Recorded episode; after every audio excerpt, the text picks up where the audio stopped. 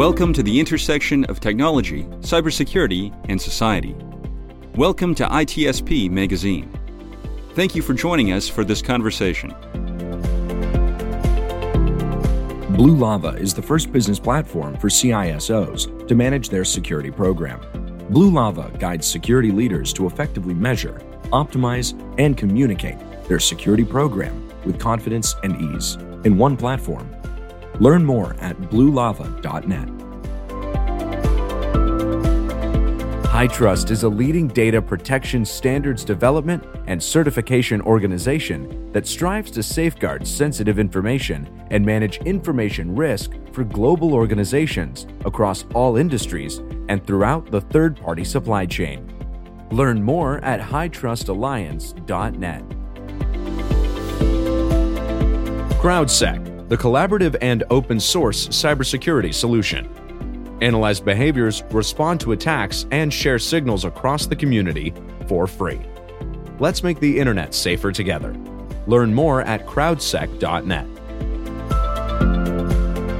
Black Cloak provides concierge cybersecurity protection to corporate executives and high net worth individuals to protect against hacking, reputational loss, financial loss, and the impact of a corporate data breach. Learn more at blackcloak.io. Modern application development needs modern application security. With our award winning application security testing solutions, Checkmarx enables developers to securely accelerate their work. Learn more at checkmarx.com. AppViewX is trusted by the world's leading global organizations to reduce risk, ensure compliance, and increase visibility through machine identity management and application infrastructure security and orchestration. Learn more at appviewx.com.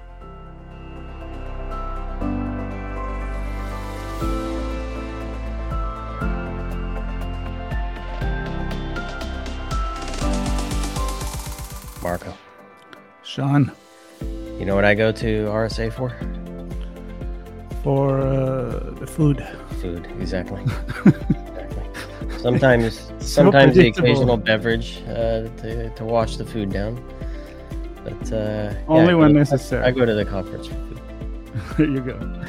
I go. I go to when I go, which has been a little while now. I go to meet people and to catch up with them. Not much for the presentation. You can always look those online. Uh, nowadays, they're recorded. They're there, but to to meet people, and that's what I've missed a lot this year. Although we stream live with a lot of them from the floor, so in a way, it was a bittersweet feeling because we were really not there. We want to be there, but we were kind of there. But we didn't catch everything. I feel like being there is different.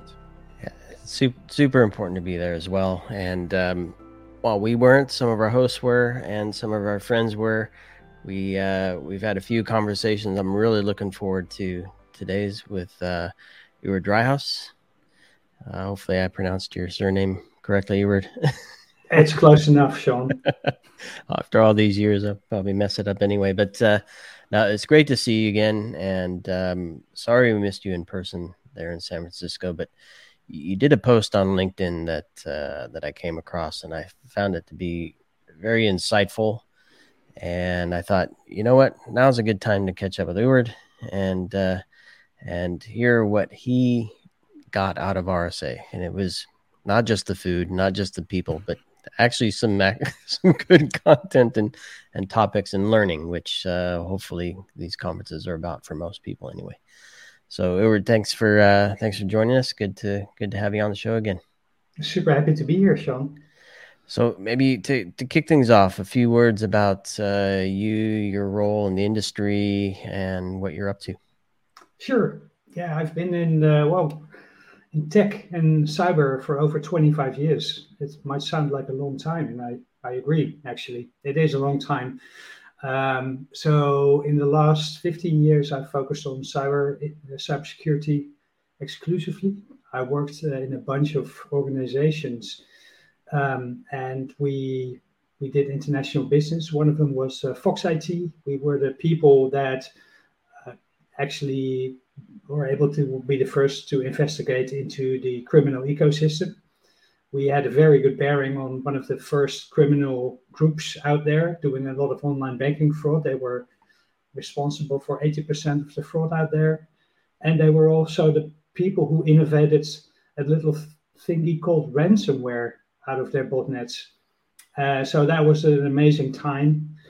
Um, after that, I went to work for a fantastic company, was your biggest MS, biggest MSP, and um, I got to learn the MSP business and the vendor business very well. We worked with a lot of partners, got to learn a lot of fantastic vendors, Palo Alto, uh, Checkpoint, and what have you, all those, and all those up and coming vendors. Um, and um, we sold that company uh, after a few years, and it was actually one of the biggest, uh, Europe, well, it was the biggest European cybersecurity M&A at that time, and I think it still is today.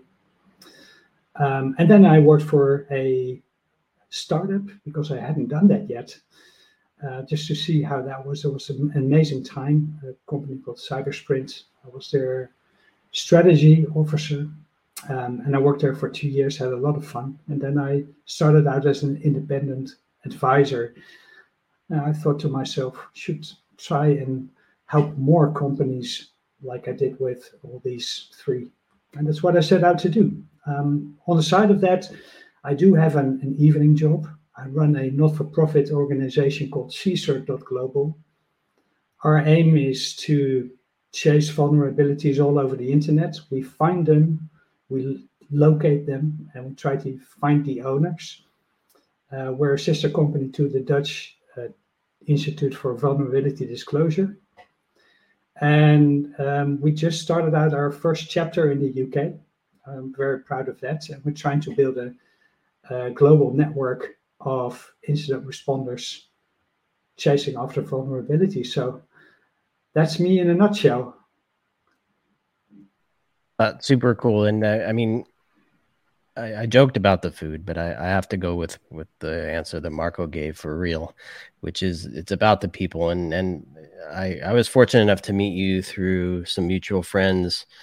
I think it kicked off with uh, Demetrios Lazarikos, uh, also known as Laz, who introduced yes. me to Andy Chandler, who I believe introduced me to you, and we probably did have some food at one of uh, one of the LavaCon events or LazCon yes. they were called at the at the time. Um, but it's these relationships and uh, and working with you and Andy, Andy, I got some insight into what was happening in Europe and and with some of the criminal investigations, and I mean, really important stuff that I wouldn't have a view if I hadn't met you. So I, I appreciate that. And it's your view on what happened in San Francisco that we want to get into now. Um, so we'll include a link to the to this post, but um, let's drive. Let's see here. Uh, let's, let's start with the the general how how did you learn, and then we'll get into some of the what did you learn. So clearly there are sessions, but what it's more than just the sessions, right? What what did you do that week? Yeah, I, I agree with that. It's it's it took me uh, it took me definitely took me a few years to navigate RSA properly. Um, when I first walked in there was I think it was in 2012 so that was uh, 10 years ago. And I, I, you know, I looked, I walked around in Moscone all starry eyed, and, and I, I really didn't know what to do. I tried to create some kind of calendar out of the, you know, the talks that were there. But, you know, that, that ultimately is, you know, it, like you said, it, it's not really where you, where you probably need to be. Um, for me, it was also, you know, meeting through mutual friends, uh, getting into the back rooms, um, trying to to meet new and interesting people. Uh, you you never know who the next person is is going to be who learns who teaches you something. And um, I, I found that that that open mind is really what you need to have. And for me, what really works well is also have a little bit of an open calendar. Um, if you, it's very easy if you're a, a veteran RSA person to fully book yourself back to back with all kinds of meetings. You're probably going to be in all the hotel rooms and so on. But me myself, I try to book my half of my day because you if you if you keep that open space for maybe a lunch here or a dinner there, a cup of coffee, that's when the magic suddenly starts to happen. Uh, and for me, that that was was literally true as well. And then the half that I didn't plan, I had the most interesting uh, meetings. I uh, I met a fellow named uh, AJ Nash, who is very witty and uh, very wise as well. Um, um, I, I met uh, multiple people who taught me a lot. Um, and I borrowed it actually and put it in that post. I, I, didn't thank them all personally, but this is all borrowed knowledge. But that's what RSA is for, in my opinion. And that that is so true. I mean, I still don't know how to navigate it. On the other hand, Sean knows exactly what to do there. I remember first time I went there was probably when when you yeah just follow the trail the but i think i was there the first time when when you said you were there and uh, sean was just moving really fast uh, with a full schedule ahead and uh, yeah i didn't know what to do. But i agree with you. I mean the, lately the last few times we actually didn't book anything. We were just like nope let's just go with the flow and wow. then and then let's see what happened.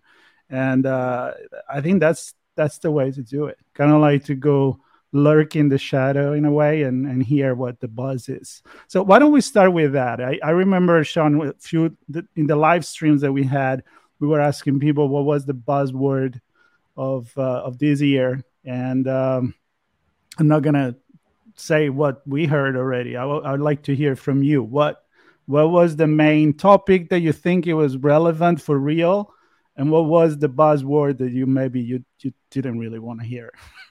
Oh wow! What I heard a lot of buzzwords actually. Um, I probably heard too many of them. Um, it's but yeah, that's that's actually one. But I one of my points I am. We'll get there. Is um, I know marketing is hard. I did it myself, but please can we just stop the buzzword bingo cards? It's um, especially if you navigate the floor.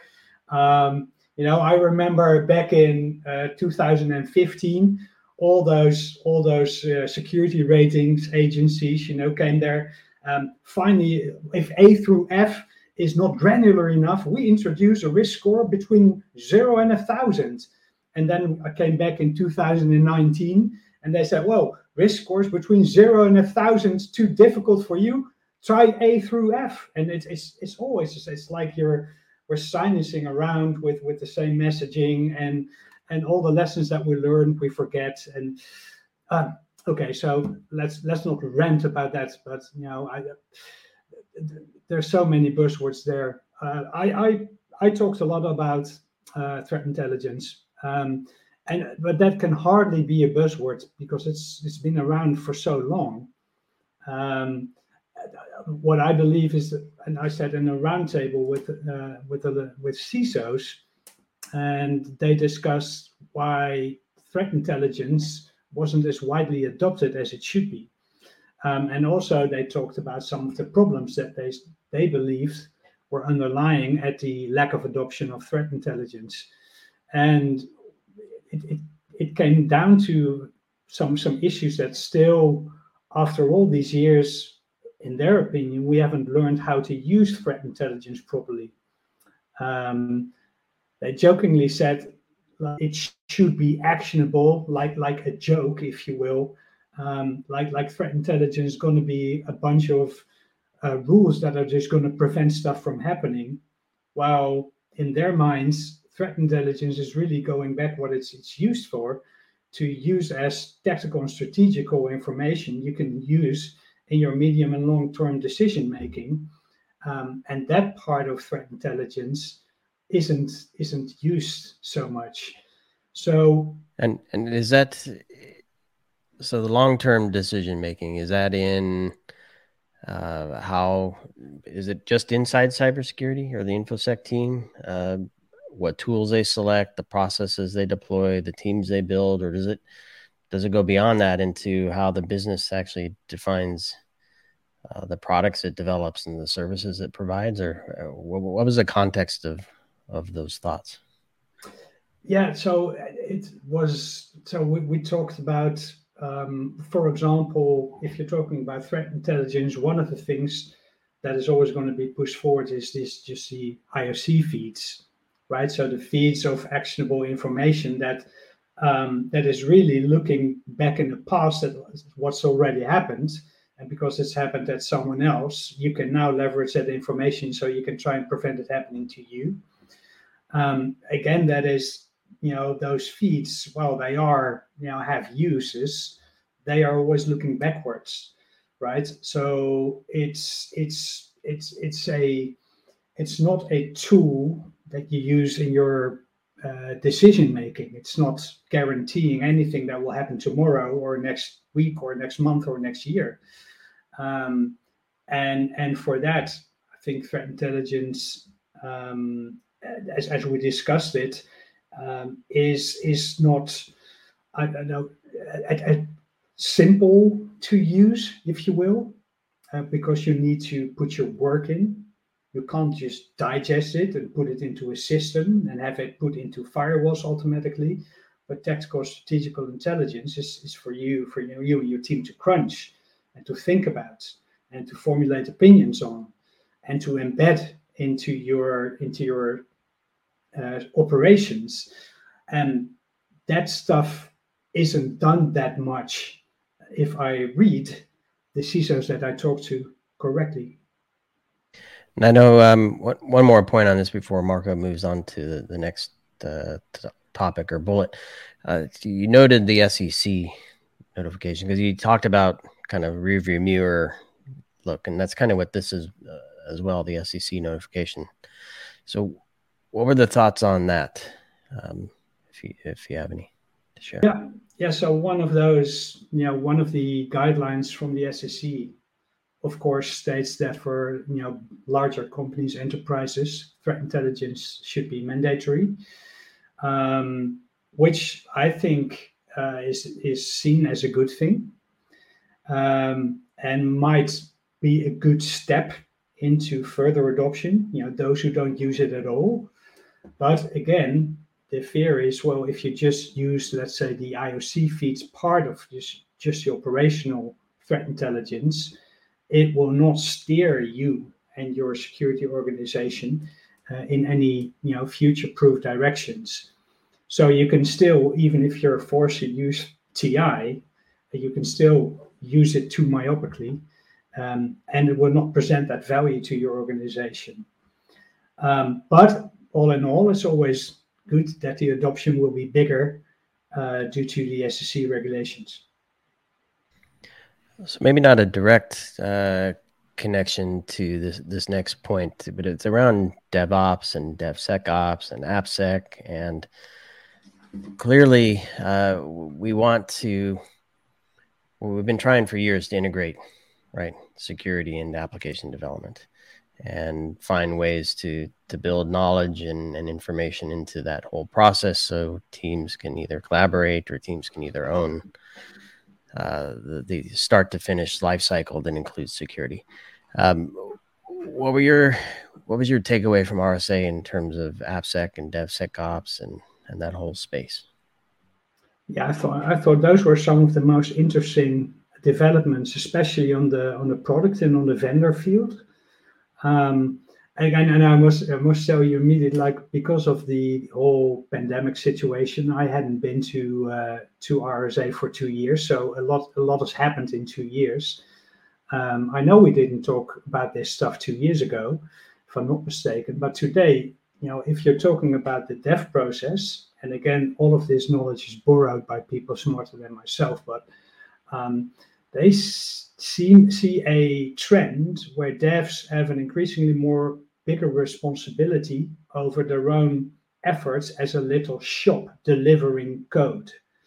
Um, and that means that there is a trend going on that includes, you know, the delivery of the code includes QA, includes security, uh, all kinds of AppSec checks and balances. And there's a lot of uh, new products and vendors out there that are playing into that trend but they allow devs to spin up instances of those tools performing those extra services on their own little shop of delivering code um, that can very easily be onboarded. They can be used by the dev after a while. Uh, maybe five or 10 devs use it in a team. um, and that might be a good time uh, for know, an enterprise account manager to give your organization a little call because they see, hey, you know, 10 of your devs are using this. Um, and I, I think, you know, that's where both the trending in, in development um, and a new business model that is, well, I, I was told by uh, a, a, gentleman that was a CMO at Palo Alto, was a René Bonvanie. He's actually a fellow Dutchman, uh, has been living there for decades now. That that, that process called product-led growth, um, and that is a methodology that he believes in very strongly. So, well, because that allows, let's say, the shopkeeper themselves uh, to use the, the, product without any sales or enterprise or whatever interfering, uh, and only after the, the product is widely adopted because it has a lot of uses. It's targeted at the dev. It's not targeted at the dev's manager. It's not targeted at the procurement process and so on. So you bypass all of that. And he really believes in that. So um, I talked about it with some other sales leaders as well, by the way, more traditional sales leadership, you know, who are used to doing those enterprise sales and just chasing down people, showing the value and so on. And they believe, well, in the end, if those 10 uh, devs are going to use that product, you know, you, you need to have an, a discussion with an with a salesman anyway, because that's when you want to have your volume license or whatever and that's where your procurement comes in that's where your your compliance officer comes in and so on and so on um, so in the end an enterprise sale is, is going to happen. So what they seem to think is well this plg uh, might be a very nice first step to accelerate entry into an organization but it's going to require traditional sales to make the, the sale bigger if you will. That's what they seem to think. Nice. I'm gonna bring you back to uh, to other kind of business, which is the the merging and acquisition. You have a point about that, and how you you're talking about that the the cybersecurity industry uh, company valuation um, kind of dropped, and of course, first thought is well, sure, look at the economy, right? So number one, um, but also i think it, maybe that connect to the fact that we need to leave this industry and invest in this business independently if it's a speculation or not meaning are we at the point where actually we all agree that there is a great value for the business and so it's a it's a long-term investment for for society as well so uh, just to maybe elaborate on that that point yeah, I think that's a very good point, Marco. Is um, you know, I, I would say it's too simple to just say, well, interest is going up, so money is getting more expensive. Uh, yeah, that would be a very a gross oversimplification, right? There's a lot of investment firms who still sit on a lot of money, and they need to have that money rolling around in order to do something for them. So. I think the consensus is that there's still a lot of money out there for who's who's actually looking for it. Um, and again, the, the, word on the streets, uh, this is just some numbers that, that have been whispered into my ear, where that there's about a 20% valuation drop. Uh, this is total speculation, of course, because I, I haven't seen anyone doing the math. Uh, how can you uh, how can you compare today's valuations to last year's valuation or last decade's valuations? Um, but you know that said, um, all of this investing is, of course, about uh, feeling. It's, it's about a gut feeling as well. And if the word on the streets is that cybersecurity value is dropping, um, interest rates are rising, then indeed um, investing in it, um, you know, for a short-term uh, big exit might be might be a little bit too opportunistic at this time. But long-term investments and investors who are willing to stick with an organization and willing to help them uh, over many years to get further, um, that's that's absolutely fine. That's a okay. So you know, from that I got the feeling that the chance that we'll see some wild and bumpy rides, you know, in three years from uh, from from a, from a five million seat to becoming a, a unicorn uh, is deemed a little bit less likely. But um, yeah, in the long term, um, for those that require long term relations with their investors, nothing really changes. Do you, I don't know if you got a sense of this or not, but so clearly investments help either create or extend a runway, right? Um, so that there's some sort of exit.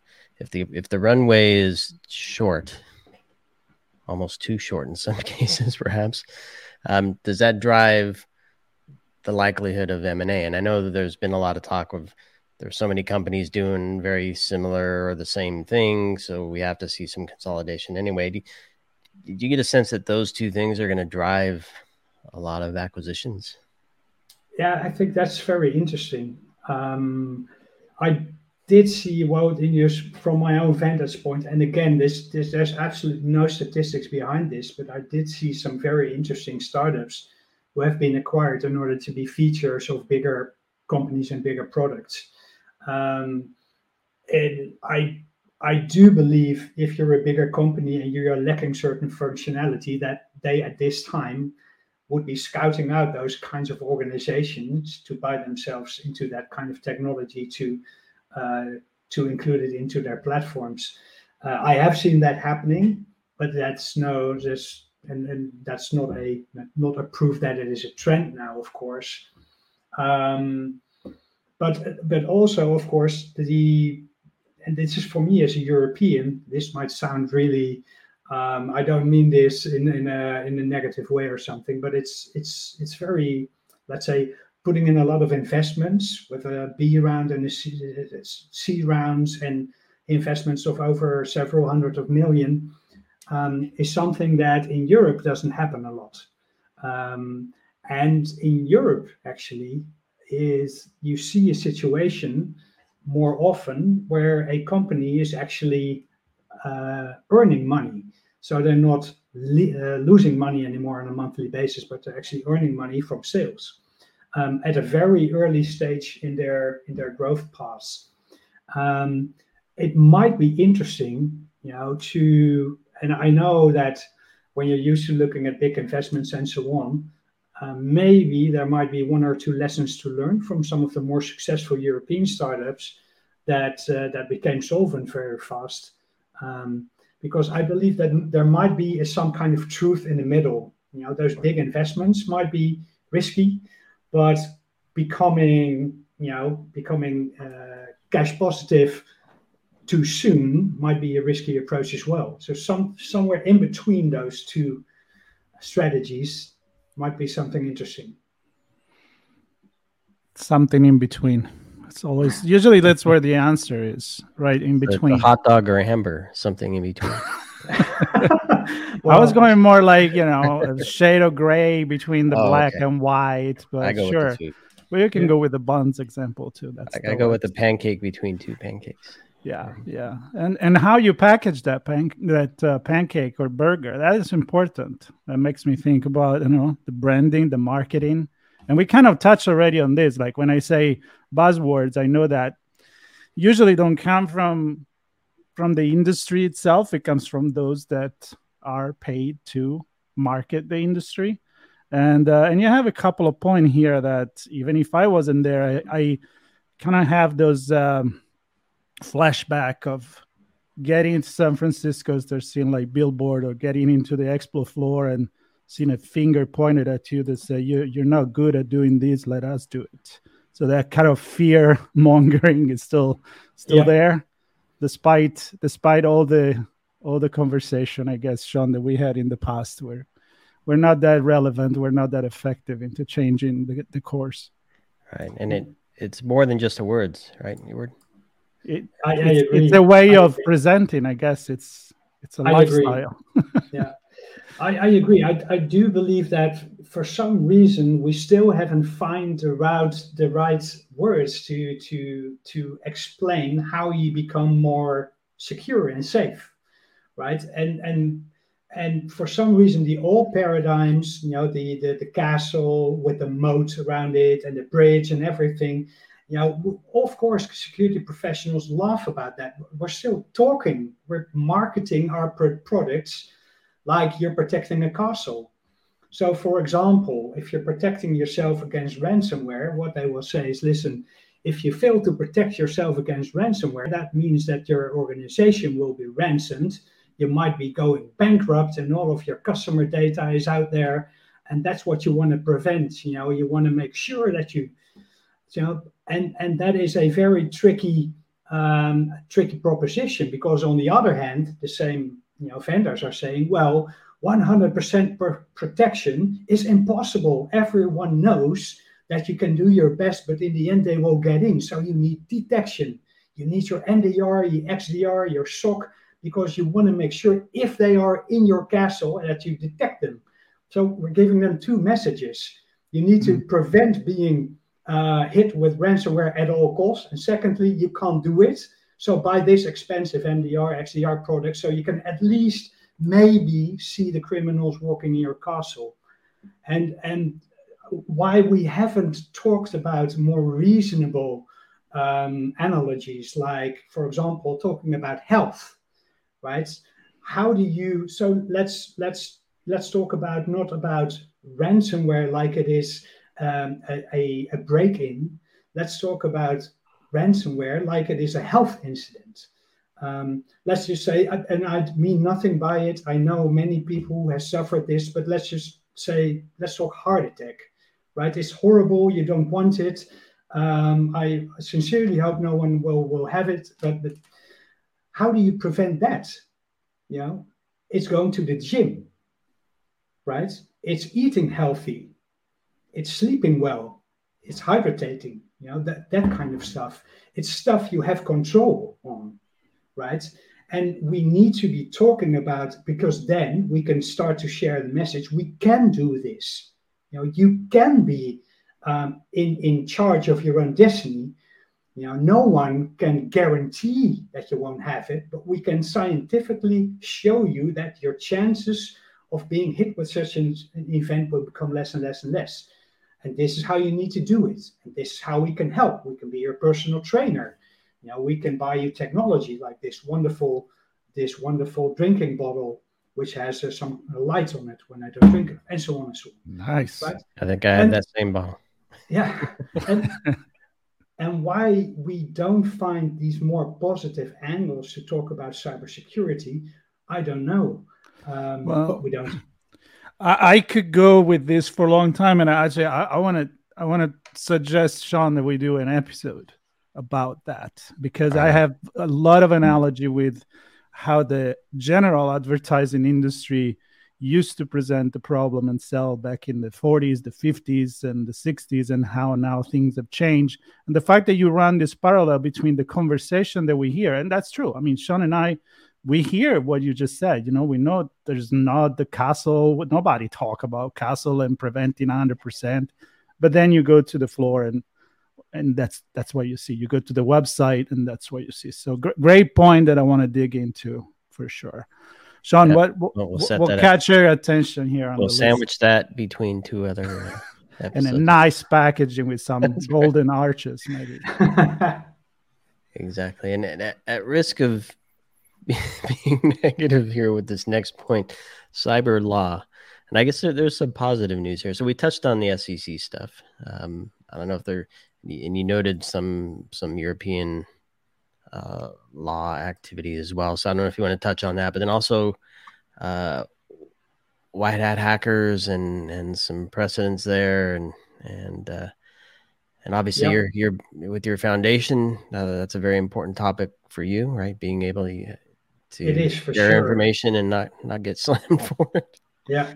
Now for us, for us that was very big news uh, because you know it's it's even something rather benign and something that happens like you know 10 times every minute it's like the entire internet gets scanned um, by white hats by black hats by gray hats whatever color hats you know everybody scans the entire internet because you know there are vulnerabilities. We want to find them. We scan, we scan, scan RDP ports and so on.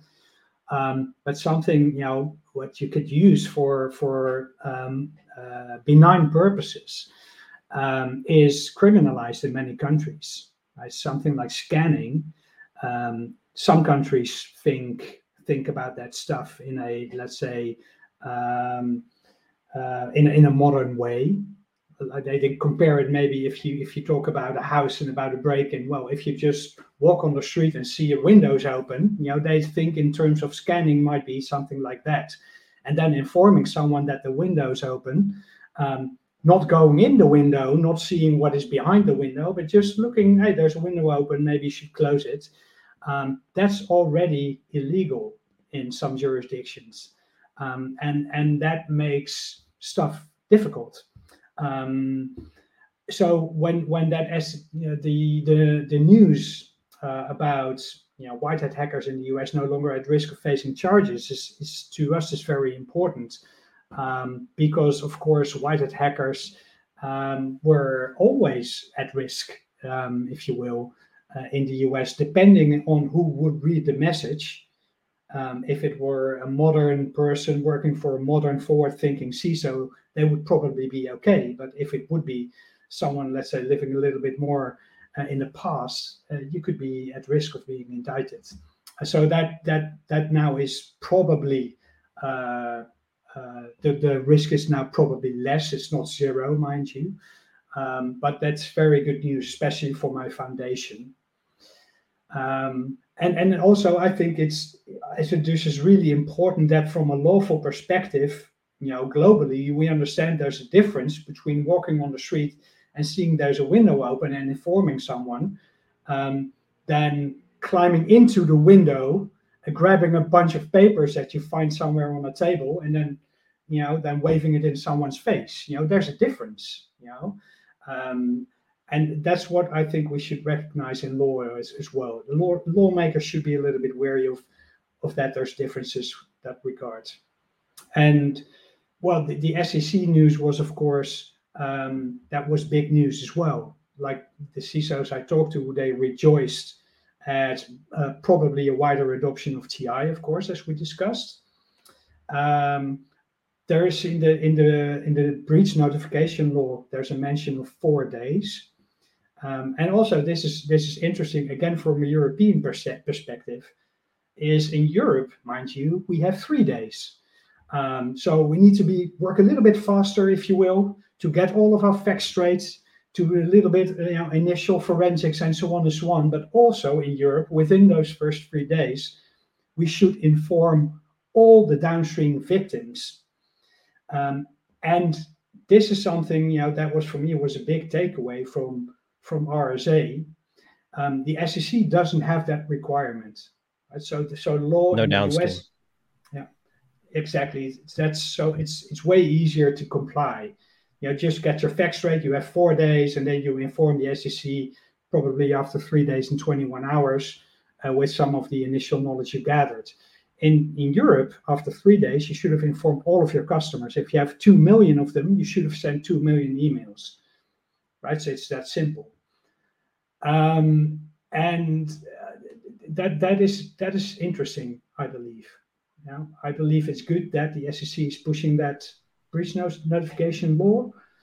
I also think if if you're finding difficulty to comply with that law, try to phone up a European friend who works in InfoSec, see how they do it. they do it in three days, exactly. yeah, exactly. Well, as we get close to the end, there's one one bullet left, and it's still it's kind of connected to uh, the public sector, and it, certainly if you look at standards developed by, uh, government entities like NIST, which you include in the bullet. Um, was NIST and other frameworks and standards really part of the conversation? Uh, how, how top of mind were those for folks? Things like MITRE, I don't know, MITRE ATT&CK come up? Yeah, oh, for sure. Yeah, MITRE ATT&CK is still so popular. And it's, um, I heard MITRE ATT&CK, I heard them probably more being discussed than, than NIST. Um, if I'm honest, of course, they have a totally different purpose. You know, they're, they're not comparable. Um, But uh, the interesting thing is that I uh, got to talk to a, a few people uh, from NIST, um, and this is why you know I I entered that as a little uh, little fact. Uh, they were working on a new version, and I think that is wonderful news because I know many many people who use the NIST uh, framework as a framework of reference for their own way that they implement security in their organizations. Um, so uh, I also know a lot of vendors uh, offer some kind of mapping, um, mapping to, for example, to MITRE, but also to NIST. Um, so you know, for all of those, you know, that's relevant because they will be mapping to a slightly ver- newer version of that. Um, but also, what what new things have they thought about? You know, all of that stuff to me is really interesting. All right, Sean. I think we we're almost at the end, but one more question if you allow me. Always one more. I'll, I'll let you have one more. You never it, let me, but I'll let you have one. It's more of a way. thank you. It's more of a way to to wrap these. Uh, it's and kind of pointing to.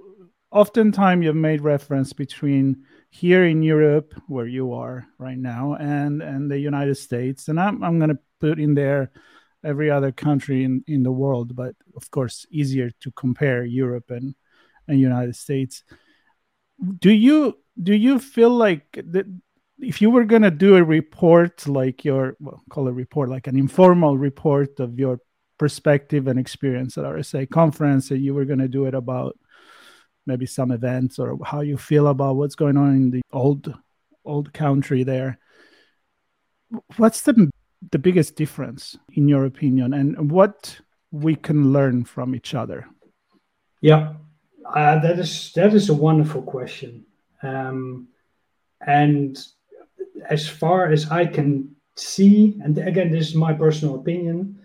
Um, I'm going to give uh, some kudos to the US because in many fields, many parts of infosec, they seem to be ahead of Europe. That's what I believe, but not in every single one.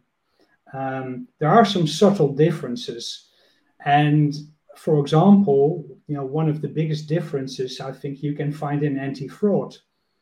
Um, and there is a very simple reason for that. And I asked this as a trick question to some of these CISOs. So, so what do you, why do you believe that the anti-fraud in Europe and in the US is so vastly different? Uh, because it is. And they said, well, I, I don't know. Is it because of uh, GDPR? You know, is it no, no, it's not. It's because of the SEPA system, the single European European payments area, which is a real-time international transaction system, which means that I, if I wire ten thousand dollars from the Netherlands uh, to Poland, within three seconds it's arrived at the new destination.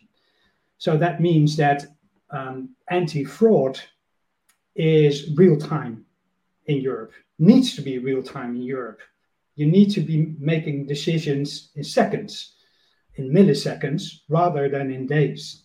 Um, and that's, for example, where, where a lot of the anti fraud within uh, the US, still based ones that the fact that they have a lot of time to make their decisions.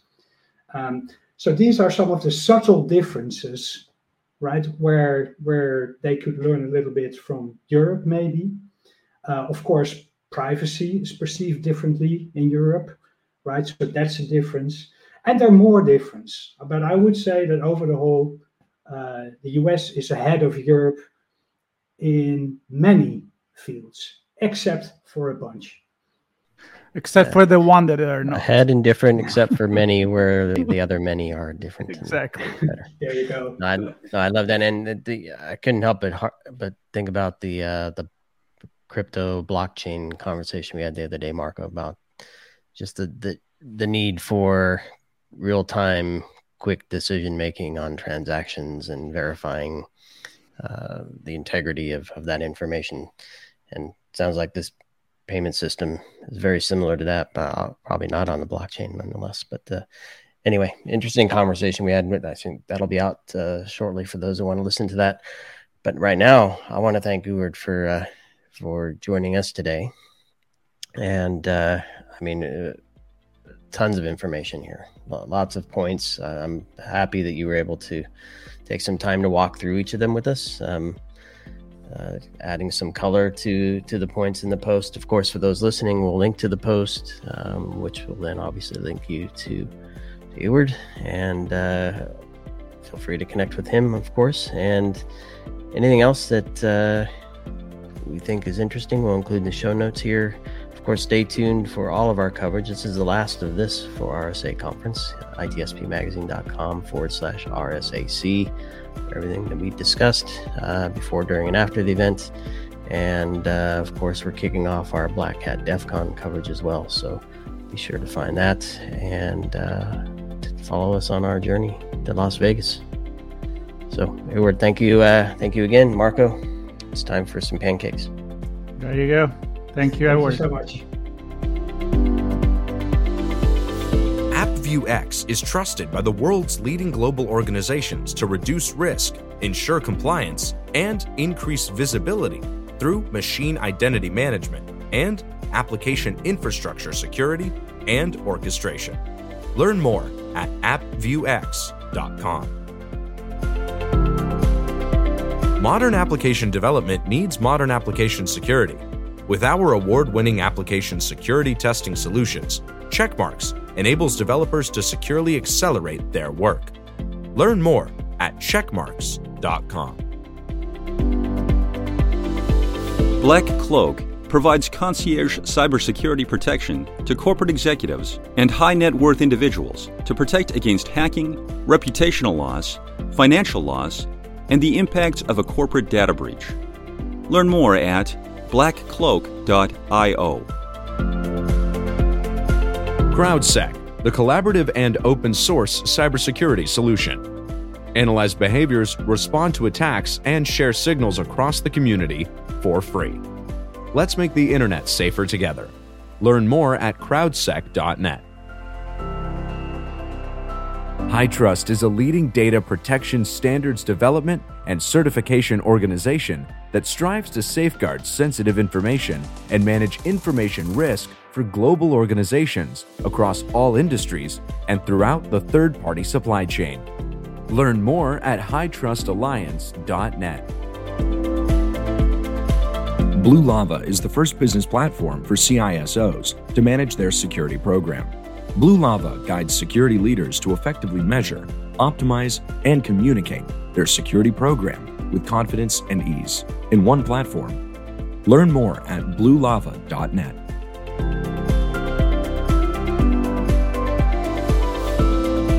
If you enjoyed this podcast, share ITSP Magazine with your friends, family, and colleagues. If you represent a company and wish to associate your brand with our conversations, sponsor one or more of our columns. Thank you for listening.